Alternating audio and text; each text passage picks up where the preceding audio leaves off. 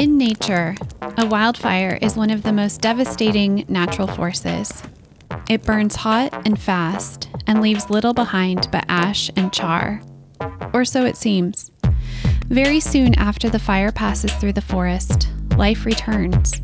Shrubs and weeds that clog the forest floor have burned away, leaving space for new trees, grasses, and flowers to emerge and flourish. Habitats are created, bringing new insects, birds, reptiles, and mammals. A cancer diagnosis can feel like a wildfire, our bodies becoming this new, fire clarified landscape. For some, cancer changes utterly everything. For others, cancer brings greater clarity and purpose. And some of us are still searching for what life after a cancer diagnosis will look like. Welcome to The Burn. We are exploring stories of life and transformation following a breast cancer diagnosis. I'm April Stearns, the founder and editor of Wildfire Magazine and the host of this podcast. Today, we're going to hear a piece that is ripped from the pages of our first ever travel issue. This was an issue that I dreamed up one summer day when I longed for stories of adventure. I wanted to see gorgeous photos and hear just stories of people getting out and living life following a diagnosis. And so today's story is the first that we're sharing from this new issue. I don't want to tell you too much about it. We will just dive in. So, my guest today is Vikki Pedigo. Vikki is a health coach and nurse practitioner. She was diagnosed at age 41 with invasive ductal carcinoma that was stage one hormone positive. Vikki tells me she is an extroverted introvert who understands the world through metaphor. She loves to read and harbors secret ambitions to be a flower farmer. She lives with her husband, two kids, and her dog, Ivy Noodles, in upstate New York. Welcome to the burn, Vikki. Oh, thank you for having me my very first question for you Did I get your last name right? You did. You did a great job. Excellent. I love it.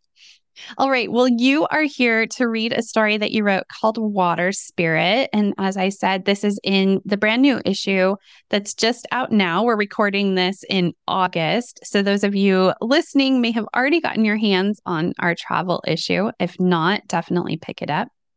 Vikki, after you read, we will chat. And all of you listening, stay tuned to the end for a writing prompt inspired by today's episode. All right, I'll let you take it away, Vikki. Thank you. The water spirit. I never thought my husband would be the one to coin our trip a spiritual retreat. He usually wants to play and frolic, eat, and then eat some more. Not this time. This time, we both knew that our souls were wounded it had been eight months since my double mastectomy, about 10 since my biopsy came back positive for cancer. But truth be told, we had been in it, whatever version of it was in season, for five years.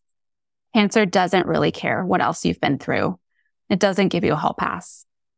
Our souls were calling out for recognition of the need to slow down, to return to ourselves, to just be. What started as a delayed 15th anniversary trip became something so much more. The spiritual retreat was on. Don't get me wrong, this wasn't some organized fiasco with a man bun guru. This was Iceland without kids. Don't all parent souls need a kid free trip after the dumpster fire that is cancer? We yearned to feel light ourselves, not a couple with two kids taking a skeleton ride down an Olympic track with no helmets and no training. That's how cancer felt. But just feel like us in whatever state we were in. Our rule for the trip was to only do what we really wanted to do. No following guidebooks. Did it sound fun, joyful, peaceful? Did it spark curiosity or awe? Did it help us feel like ourselves again? Using that intention as the barometer, we set off. The adventuring that called to me was snorkeling in a lava field fissure between the American and Eurasian tectonic plates. I love the water. I always have. And let's be real, my nerdy earth science side was solidly geeking out. My husband, always a good sport, was in. So we bundled in a van with about 15 other tourists, took well over an hour to stuff our bodies into dry suits that certainly weren't made for people with hips. sealed up the neck and wrist connections in an attempt to keep the ever so slightly above freezing water out. And finally, got in the water. It was clear and glorious. My lips turned numb and I lost track of time.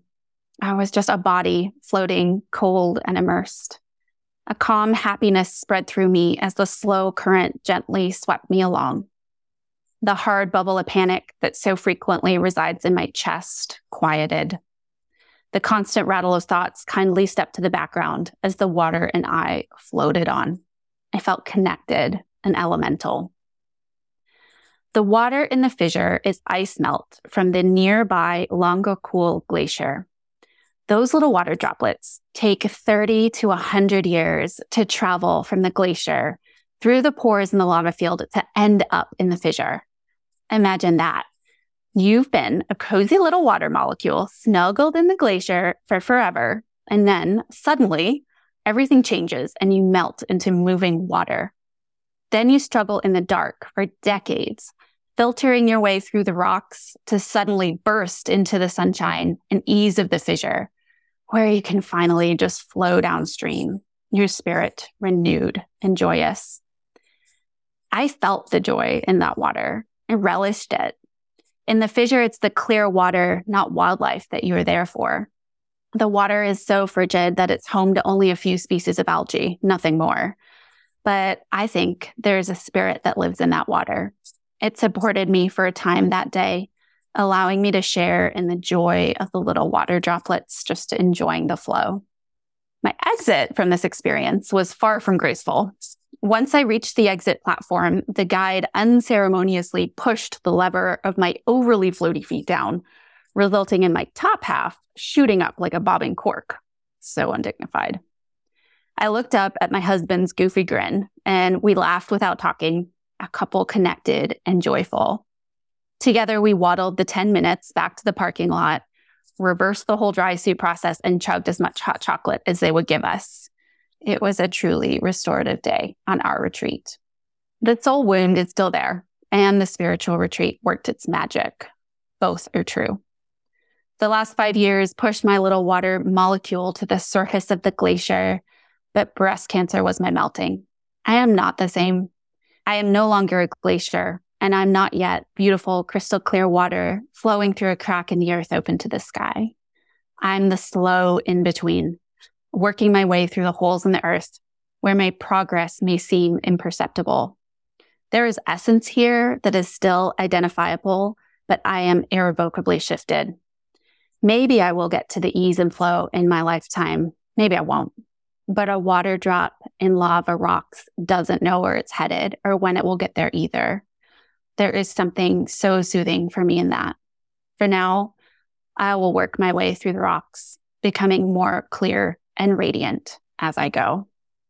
Mm, I love that. That everything about your story, uh, the imagery, and just your I don't know, your your sharing of it, of course, but just the way that you assimilated nature kind of into that moment really speaks to me. So thank you so much, Vikki, for that beautiful story. Yeah, thank you. Absolutely. Well, I can't wait to dig in and ask you some questions about it. But we're first going to take a quick break here to hear from one of our fans. Hi, friends. There is now a wildfire book in the world. It is a big, beautiful compilation of my favorite essays from Wildfire Magazine, spanning all the way back to our first ever issue in 2016 up to the summer of 2022. This book took years to create and is literally the resource I wish I had had when I was diagnosed with breast cancer. This book is called Igniting the Fire Within, and it's made up of 50 essays that really dig into the experience of having breast cancer in our 20s, 30s, and 40s. Every stage of breast cancer is represented from DCIS to stage four, from all sorts of walks of life, from all around the world. Our writers go deep and get vulnerable to heal their own experiences and to let others like you know that you're not alone. You will find yourself within these pages. Get Igniting the Fire Within stories of healing, hope, and humor inside today's young breast cancer community on Amazon in paperback and for Kindle now. Curl up with it today. Hi, my name's Ashley Doyle. I live on the Sunshine Coast in BC, Canada, and I was initially diagnosed with stage 2B breast cancer at age 28 in 2012. Around my 34th birthday, it was officially confirmed stage 4 in July 2017, and I learned I carry an inherited PALB2 mutation. I recently attended a free wildfire pop up writing workshop for the young metastatic community. The workshop was really supportive as it was shared in such a calm, safe space. We could all take a moment to write and read where we're at and feel what has been heavy for us, all held by a community of others who could relate and be there for each other. I'm so very grateful to attend the kind supportive group created by Wildfire. All right. Thank you so much for that love, Ashley. A listener note that Ashley has passed away now, but her words just continue to live on in Wildfire, and not only here in the testimonial, but in her stories that we have in the archives. So thank you again to Ashley, and a special shout out to Ashley's family. All right, Vikki, turning back to you and the water spirit. Thank you again for that beautiful, beautiful story.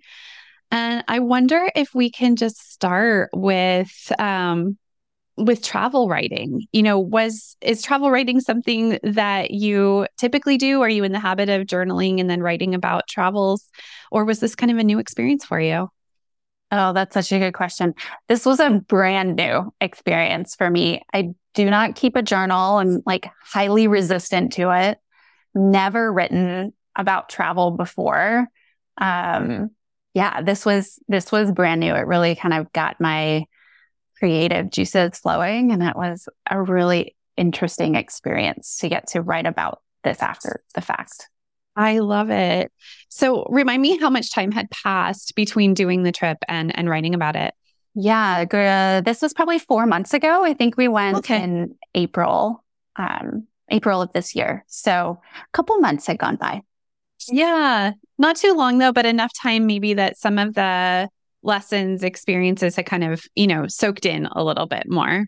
Yeah, it was enough time to kind of be able to reflect on it with a little bit more like sparkle to it that mm. I mm-hmm. could see how that had impacted not just me but my husband as well and mm-hmm. how important how important it had been for us to to go and have that adventure together yeah that was one of the questions i wanted to ask you was about you know couples and cancer of course um you had this line that I wrote down from your piece where you said, I looked up at my husband's goofy grin and we laughed without talking, a couple connected and joyful.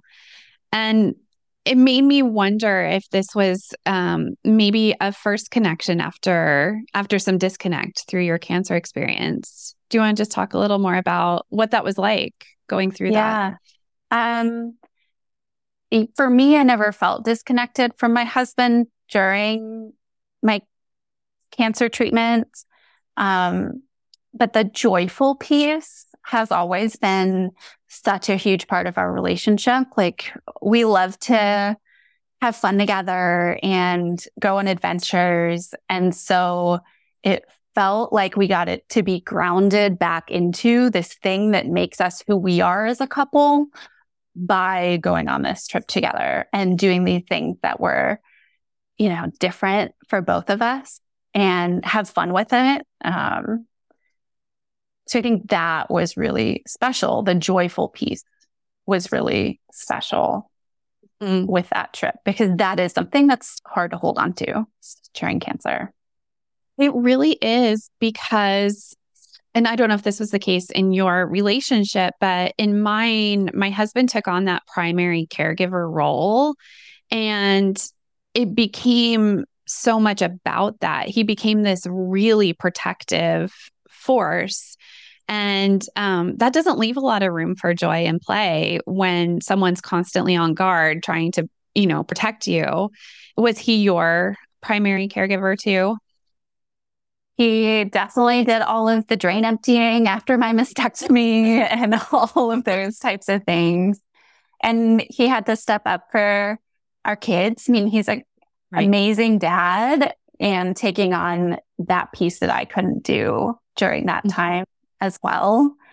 Um, so I hear what you're saying about kind of the role changing. And for us, it was important to kind of get back to, well, what, what was it that we love about each other? Um, yeah. In a fun, in a fun way. Yeah. And I think, you know, that's one of the themes that I wanted to bring out in this issue was this, and, and probably every wildfire issue, to be honest, but the difference between survival mode and actual living. And I love that you guys took a trip because it's hard to go on a trip as extraordinary as your trip sounds and stay in survival mode with, you know, without having yourselves just cracked open. Yeah.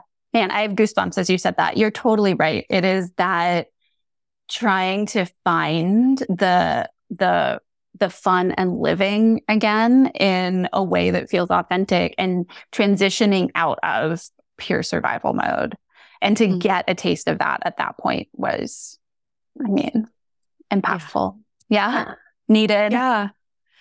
I know. And if only we could bottle it, right? But yeah. you can't. So you have to keep doing these yeah, things. Yeah, you have to keep diving in. right. Well, there was another line in your story that I wanted to call out to um, and, and hear a little more about from you. And it was this line that you said, um, kind of when you first dipped into the water and you're floating there, you said, I was just a body. And that really kind of stuck out at me because I think that that is a common sentence that may be uttered by people going through cancer treatment. You know, I'm not a whole person anymore. I'm just a body that I've turned over to my care team. But when you described it in this instant, it was it was pleasure, it was you know, release and letting go and the surrender. Can you just talk a little bit if if there was a dichotomy there for you about what it was to be a body in a cancer treatment situation as opposed to a body in this beautiful water? Yeah. So for me, I felt like cancer treatment really um, separated my mind from my body, and that I was no longer this integrated person. That that I felt that as a fissure during cancer treatment and the difference was that I was sunk into my body and experiencing this moment through all of my senses. Mm-hmm. And there was an integration of my mind and my body, which felt very, yeah, super different. Like you couldn't get more polar opposite from how I felt previously. Yeah. Mm, I like that. And I like what you just said too about that division between the brain and the body. I think for me, there was a long period of time following cancer treatment where I I just felt so dissociated from my body. I really just felt like it was a means to move my brain around. And, you know, I didn't pay as much attention to it because I felt betrayed by it. Mm-hmm. And um, it was my turn to have goosebumps when you were just describing, you know, experiencing this water and this experience through all of your senses and really not letting it only be a um I'm losing the word now, of course, but you know, just in your brain, you know, as you're I guess analytically analyzing this situation versus, okay, you know, how does it feel on my skin and what does it smell like and what is this floating?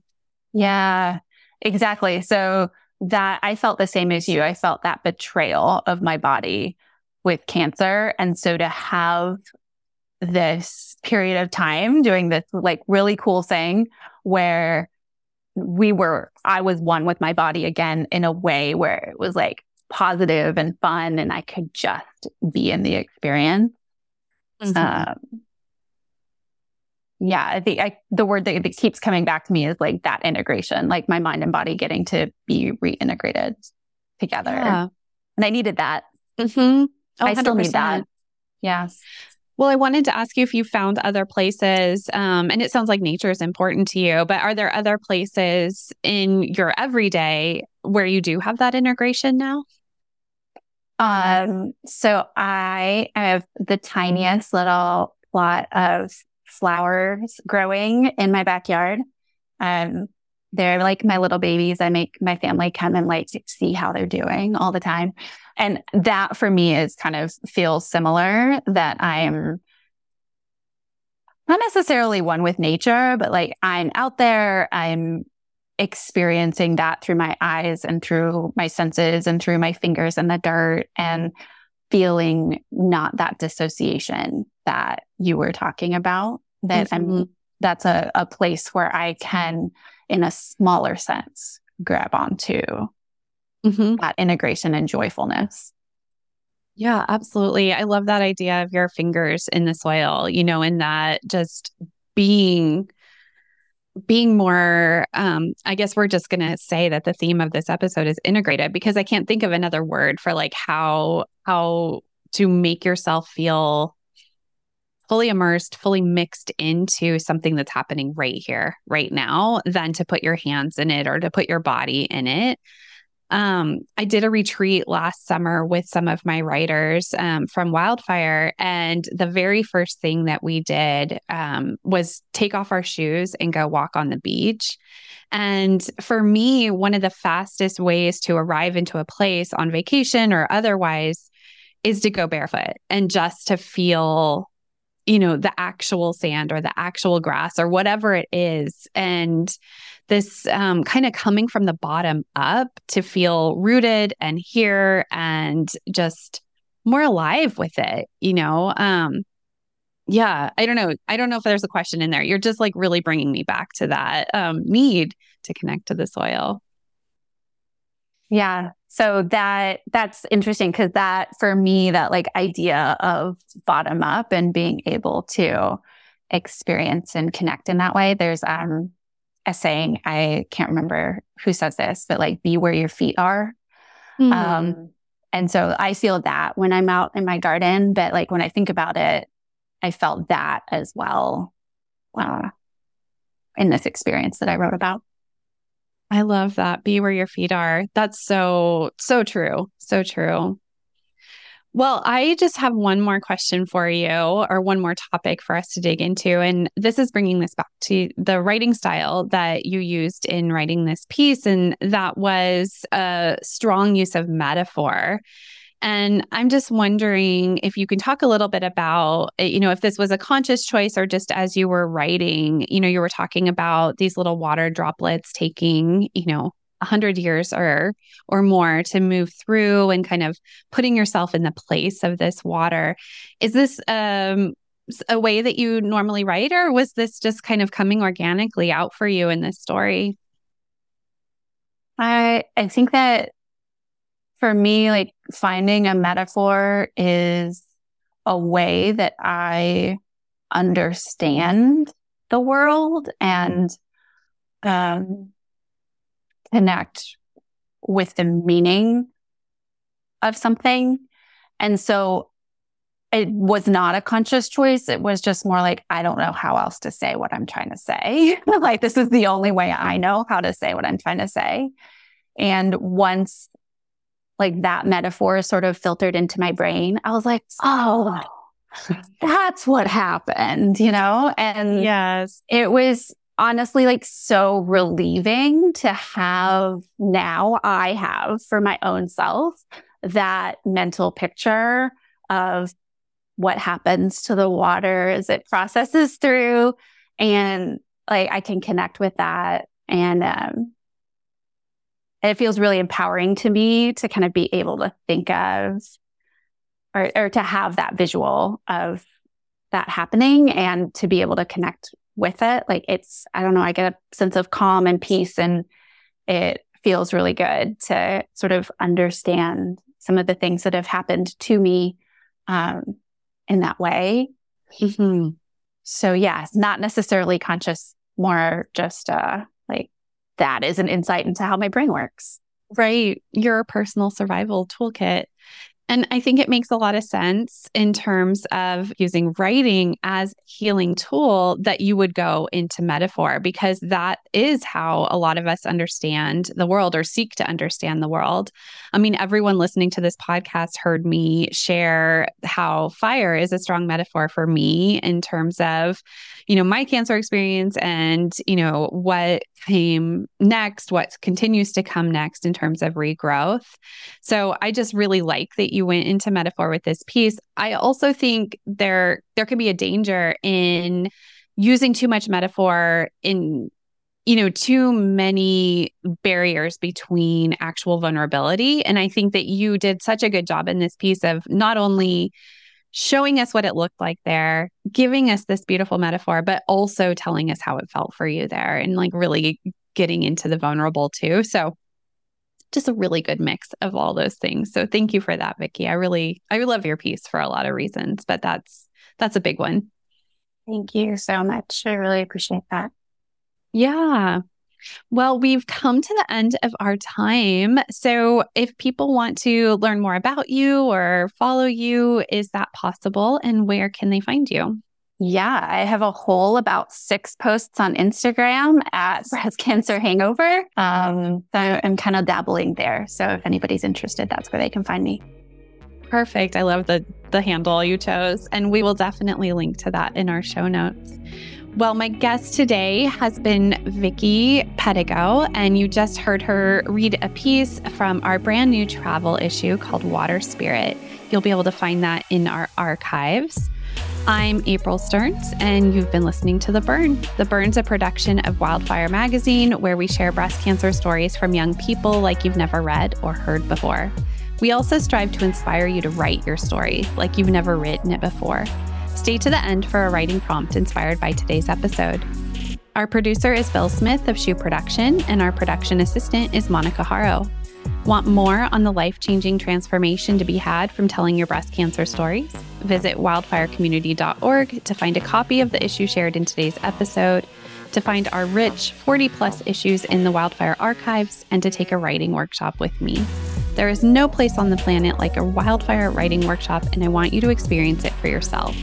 Discover how to write your way back to yourself, write your way to reclaiming your body and your story. And don't forget to subscribe to The Burn and listen to it wherever you go. If you like it, please take a second and leave us a five star review. We would be forever grateful. All right, here is your writing prompt. I want you to set your timer for eight minutes, right, without stopping or editing. Honestly, there is magic to keeping your hands moving. The prompt is your personal cancer metaphor. I want you to think about something in nature, perhaps, that really kind of speaks to you and your experience of cancer. We talked today about glaciers, we talked about fire. Maybe for you, it's something to do with a forest or the ocean or something else. So, your cancer metaphor. Write for eight minutes, write without stopping, see what needs to come out and where it will take you. And if you find that you write best with a good prompt, head over to wildfirecommunity.org slash free for all sorts of prompts that I have waiting for you there. All right, take good care. See you next time.